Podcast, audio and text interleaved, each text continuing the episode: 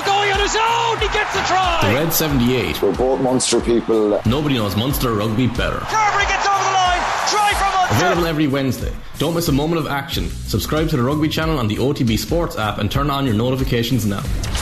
OTB AM. With Gillette. Get into your flow with the new Gillette Labs razor with exfoliating bar. You know, that wasn't an All-Ireland winning performance. Probably should have won the game based on the second half performance. Is it a step too far to say it was the performance so far of the World Cup? Maybe not. OTB AM's performance rankings with Gillette. I'm scratching my head. That performance was just lacked that intensity. Roy Keane back on the field over the course of the week in a Legends game. Booed as well at Anfield, unsurprisingly. Colum says he played well. The reports I read was he had no influence in the game. Can you imagine? Colum says Roy Keane played well. What are the chances? There you go. So it is incredible watching those games. I only saw about 5 minutes of it.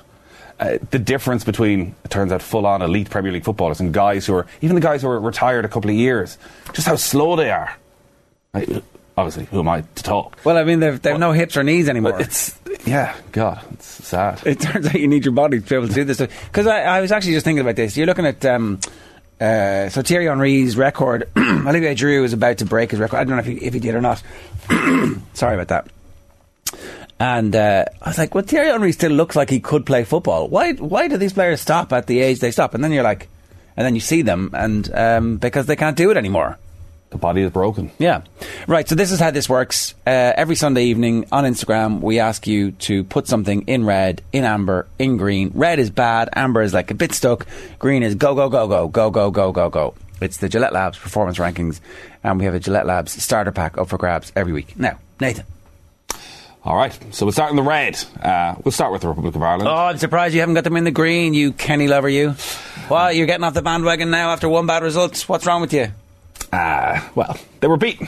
So you win, you go in the green, you lose, you go in the red, and generally, if you're Ireland, you probably end up in the orange the vast majority of the time. So, do we like the orange shirts? Oh, I'm never that keen on the orange shirts. What's better? Black jersey? I like black, yeah, I like black. I love the blue. I thought the blue was amazing. The blue was beautiful, yeah. Yeah, if we could get the blue back for big occasions. All in. Again, I don't think this was a performance that anybody should go crazy for either way. I thought it was very well organised. I think he picked the right team, played very well in the first half. Like, it's not maybe what people had thought they might get at the start of the Kenny regime, some sort of Barcelona-esque tiki-taka football. They looked for the Scottish weaknesses. They obviously saw that their fullbacks were going to push high up the pitch, played a lot of balls down the wings, the centre-half stepped forward a lot, and really got at Scotland, played really strong counter-attacking football and got the reward with the goal. And you just hope they'd kick on in the second half, like the game against Ukraine. They concede early in the second half. But even after that, if Troy Parrott scores a goal, Ireland are in the green. And Troy Parrott's got to score the goal. You have to take those chances. And I was making the point on Saturday night after the game that there are things out of Stephen Kenny's control. So Matt Doherty, is it a little bit of match sharpness that he puts in such a weak effort? He's without question, I think, Ireland's best player, but he isn't playing any football. So is he just that slight bit off it in his reaction times? And if he's playing all the time for Tottenham, does he block that cross? Does he make a better attempt? And likewise, Troy Parrott, if he had a couple of goals this season, is there a bit of confidence there that when he's clear through, that he knows exactly what he's going to do? But he doesn't. And... Scotland were a stronger team, certainly in the last 15, 20 minutes. The substitutions, aside from Ogbene coming in, didn't seem to add a huge amount in those last 10, 15 minutes. But I think a 1-1 draw would have been a very fair result. And again, a sign that Ireland, I think, are making progression. Obviously, a very young side, 7 players starting under the age of 23. And not only that, if you look at it, James McLean was the only player who started on Saturday night that had even 10 caps when Stephen Kenny took over. So, this has been a revolution. It's been a necessary one because Ireland were heading towards a cliff. It's the one thing when the criticism comes in of Kenny and these sort of results and losing to Luxembourg and drawing with Azerbaijan, losing with Armenia. Ireland have been heading towards this really since Euro 2016. Things that were unimaginable once had started happening.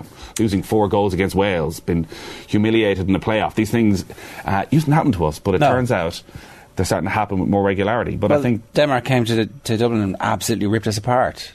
When really bad substitution decisions were made by Martin O'Neill, who was standing on the sideline going, you know, what's happening here? But actually, in fairness, the O'Neill comments have been interpreted as burying Kenny, but he actually did point out that Kenny played well, Kenny's team played well against Scotland and against Ukraine, and we're trending in the right direction here.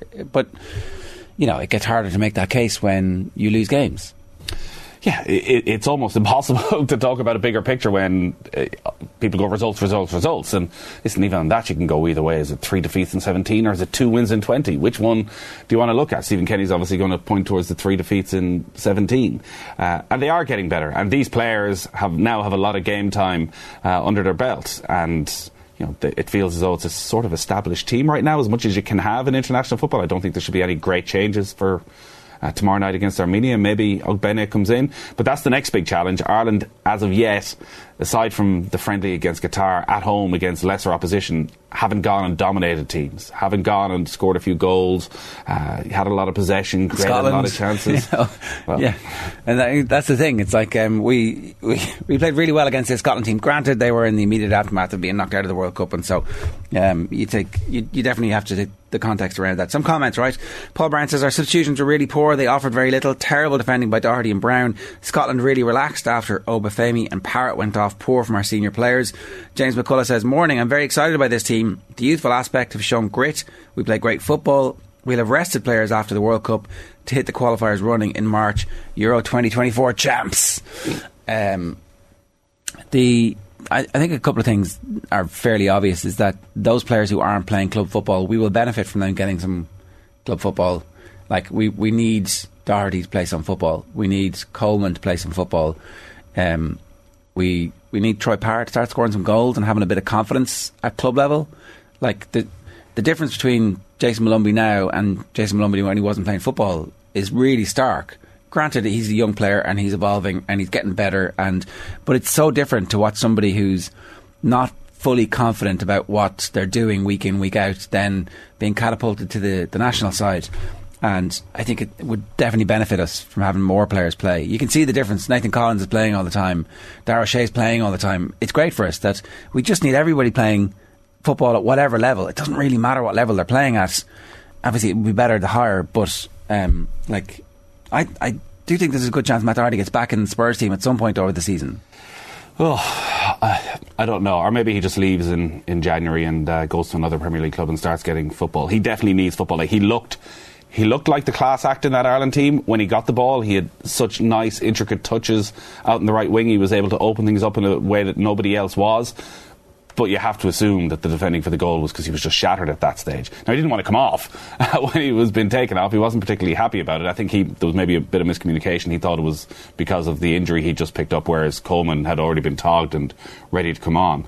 Coleman should get some football now. Nathan Patterson looks like picked up a bad injury for Scotland last week, so Coleman should be back in right back. But these are the issues that all international managers are going to face. It's out of Stephen Kenny's hands as to what happens between now and next March in terms of club football. Maybe some of those who are playing now drop out of sides. But you want a bit of depth where players can come in who are fit and in form. Like, if Obafemi got the move, he would have been playing a lot of football. You know, I thought Obafemi played really well. It's hard, with the exception of Doherty's mistake, to pick too many Irish players who didn't have a good game. Like Obafemi and Parrott's work rate, his touches in the first half, the chance is going to overshadow everything. But Parrott, by and large, had a decent game. Obafemi looked a real threat, particularly with the type of game Ireland were trying to play on the counter-attack. Like, it was a sensational ball for Parrott for that opportunity. The one in the first half, he did look a little bit indecisive, and maybe his touch at times is a tad heavy.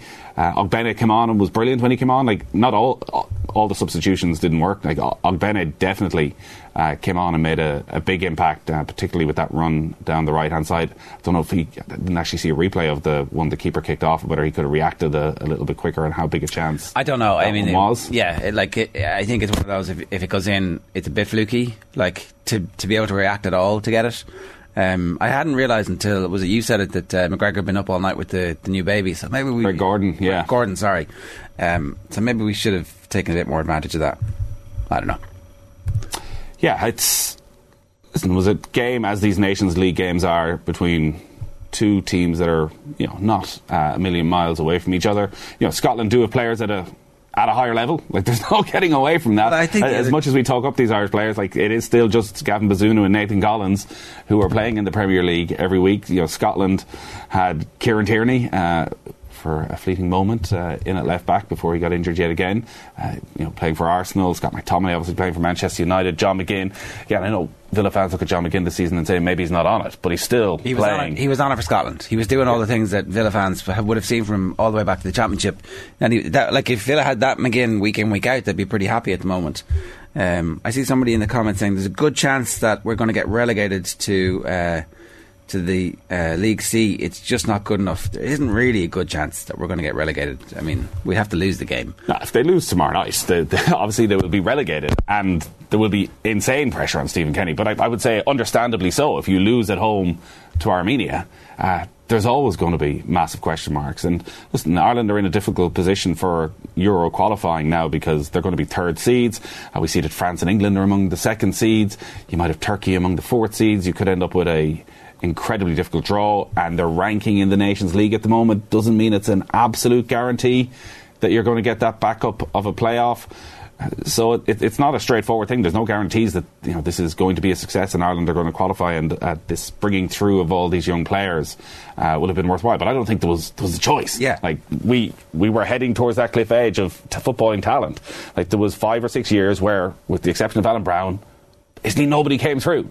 So what was the alternative? I know Damien Delaney was making the point that, you know, we can say he's playing young players, but he had other options. You know, he could have played Jeff Hendrick instead of Jason Molumby, but he has played Jeff Hendrick. Like, Jeff Hendrick dropped out after the defeat at home against Ukraine, having played pretty much every game. Like, Shane Duffy's not playing club football.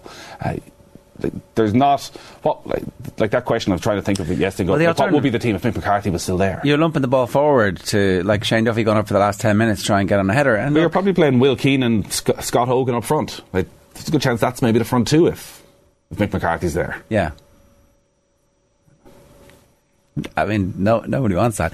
It's funny how look. We don't need. Do we need to go back and relitigate what Mick McCarthy presided over? Like.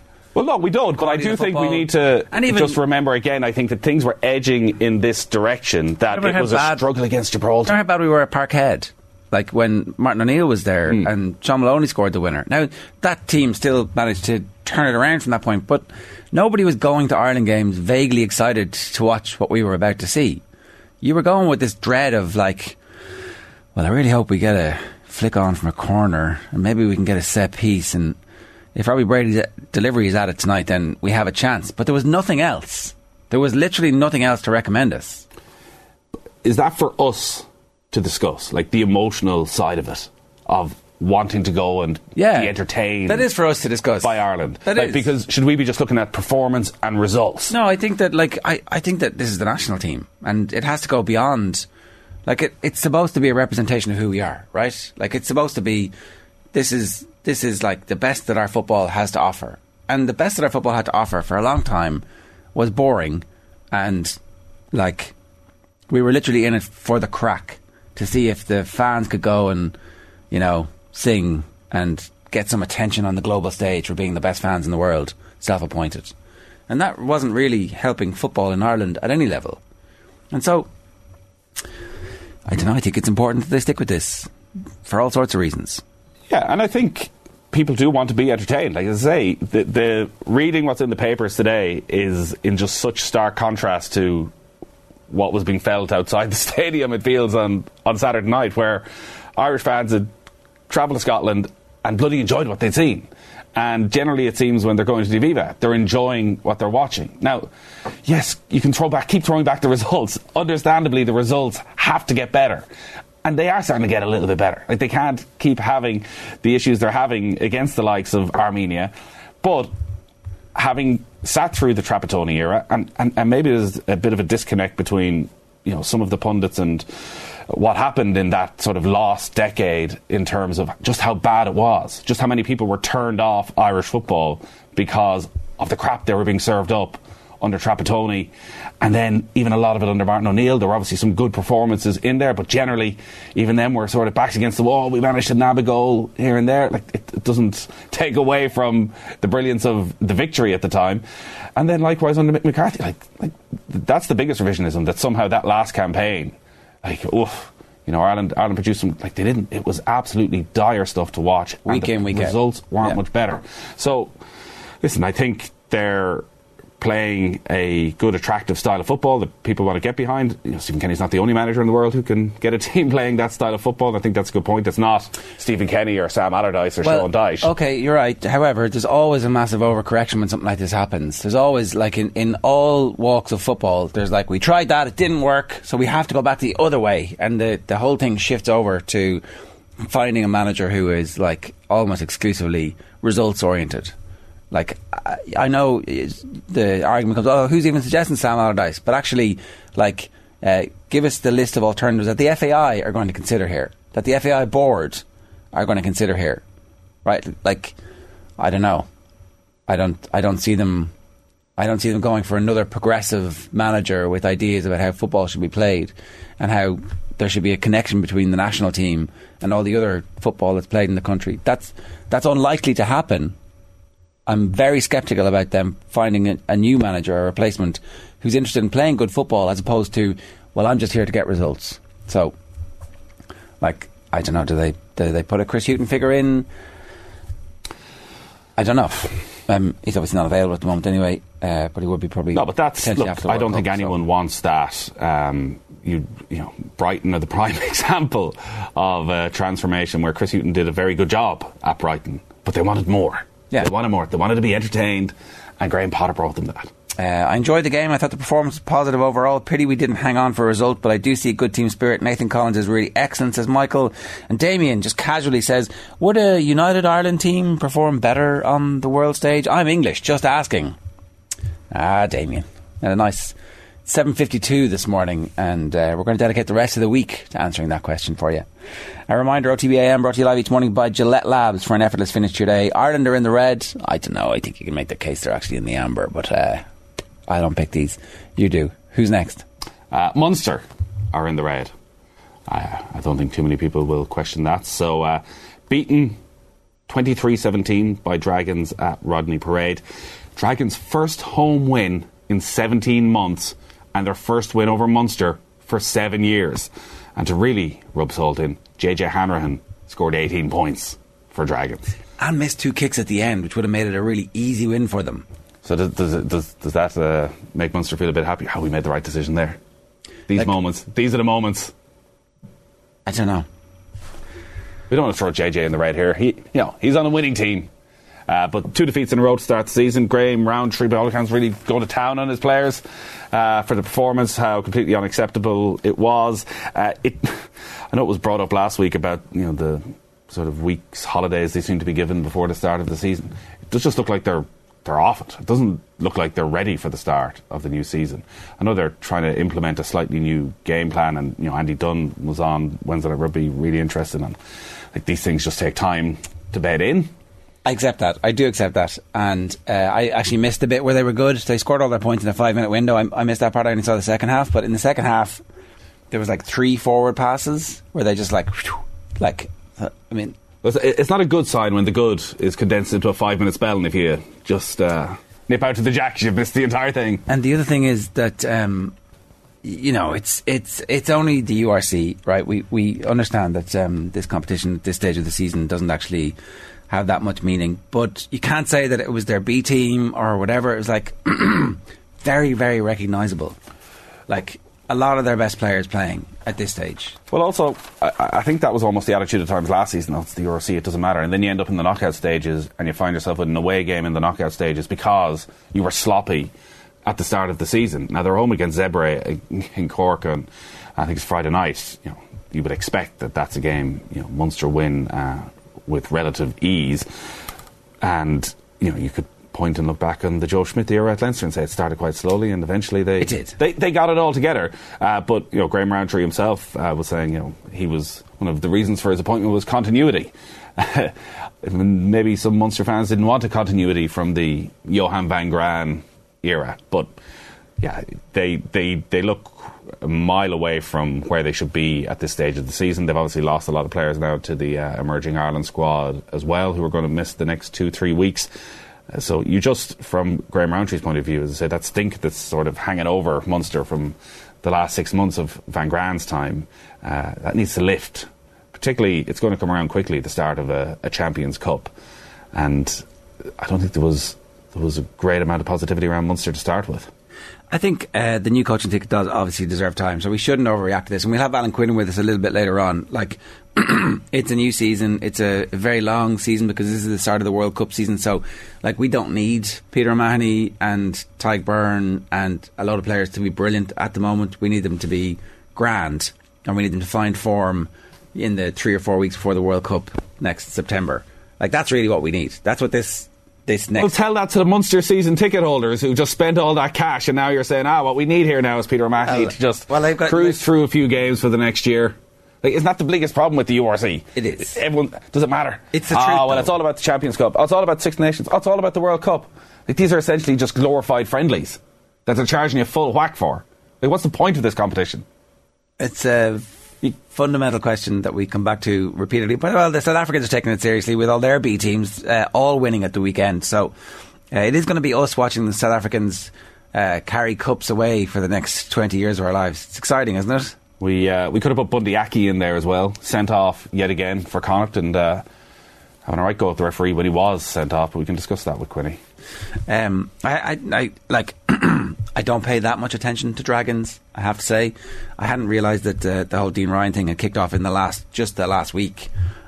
So he was obviously in charge last season and was in charge for the first game of this season, and it severely criticised the players who got absolutely hammered 44-6 at Edinburgh and then wasn't around, and then all of a sudden they come out and they beat Munster. So it's not like this is a Leinster team or one of the good South African teams who you've gone to and you've put it up to them. It's like, this is the worst team in the league. Hadn't won a game at home in nearly 18 months.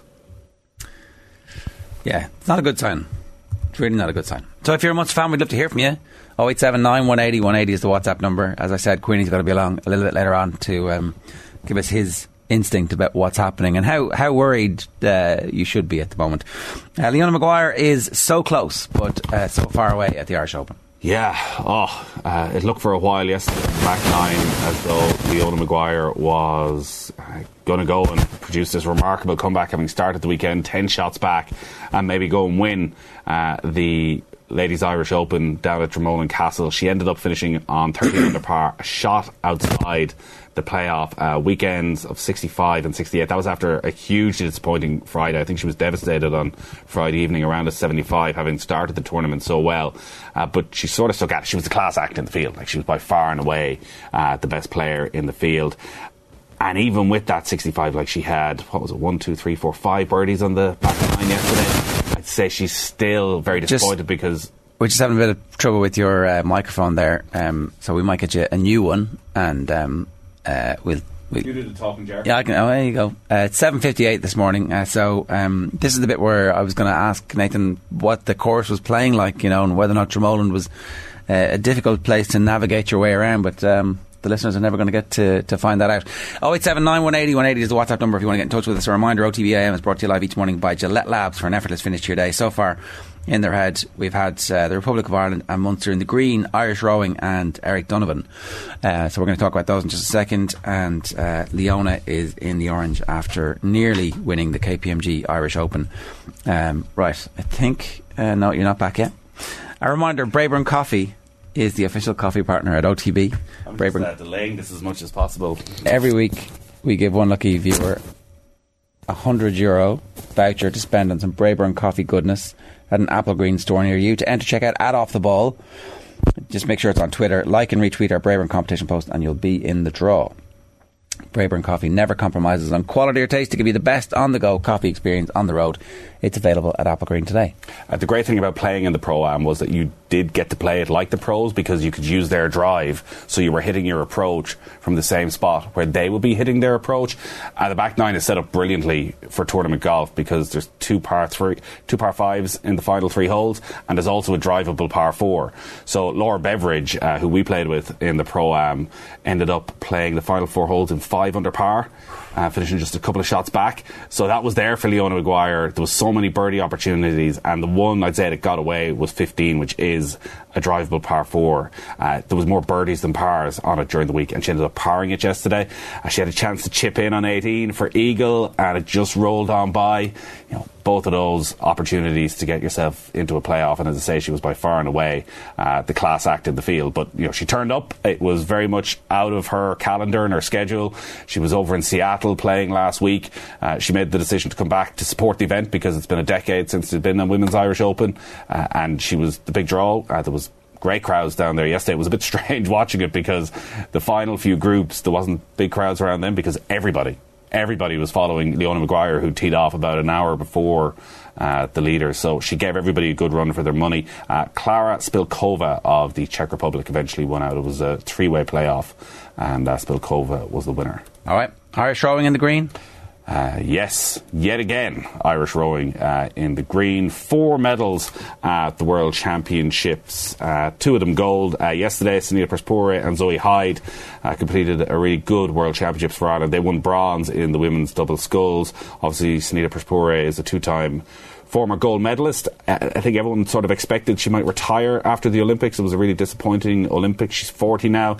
Sort of said she just hadn't made a decision, so she kept training, and was put in her mind, well, why don't you hop on a boat with Zoe and see how you get on? And they rock up at a World Championships and end up with a bronze medal. That followed the usual from Paul O'Donovan, Fit McCarthy, just another gold medal. Yeah, it was just the usual, it turned out. I wouldn't say expectations are high, but it's, you know, it'd be the greatest disappointment in Irish sport if they don't win gold at this stage. Ooh. It was just like they're at that level of greatness right now that we assume every time. We take it for granted how good they are. Yeah, we probably shouldn't be taking stuff for granted, though, given like we're a small country, you know, which this hasn't happened before. So we shouldn't take it for granted. And look, the achievement is the thing. Like the scale of the achievement and the consistency of the achievement is the thing. The post-race interview is coming in for some criticism here from Colin Sheridan at the back of the Examiner. He says the bit is getting old. I don't know, was there a beef with Gillick? Is there something going on that we don't know, or is it just like he's very tired in the immediate aftermath of like winning something and hasn't quite got his thoughts round to, I need to think about what I'm going to say here? Yeah, there is that possibility. They've just been through an absolutely grueling race. We're expecting them to be totally coherent. Can you beef with David Gillick? You can't beef with David Gillick. No, I don't think so either. Okay, so what else is in the green? I've got to mention Katie O'Brien. Gold for Katie O'Brien as well. And Aoife Casey and Margaret Cremin won a bronze. And also in the green, Eric Donovan. So this was Saturday night. I was trying to follow it on my phone in Glasgow. Eric Donovan, European Union Super Featherweight Champion. 37 now, Belfast Europa Hotel, beats Khalil El Hadri. Trying to watch back the highlights and looking at the photos, it looked like it was an absolute war. Yeah, the 10th round. If you haven't watched this, I'm sure it's on the TG Car Player, but the 10th round is like an all-time classic Irish boxing round where they just literally put their heads together and start banging away. And for him to survive that and to come through with the victory, like a lot of controversy in terms of the decision afterwards from his opponent and his opponent's team saying that they thought they'd won the fight. A lot of people thought that it could have gone either way, that Eric Donovan was landing the higher number of punches, but his opponent, as Eric said, hit like a mule and was definitely doing the more damage. So if you see Eric's face afterwards, it's much more cut up than his opponent. But like, what the judges are looking for isn't how hard you're hitting. They're looking for a clean number of punches and who's the aggressor in the fight. So look, you know, he pays your money, he takes your choice with that stuff.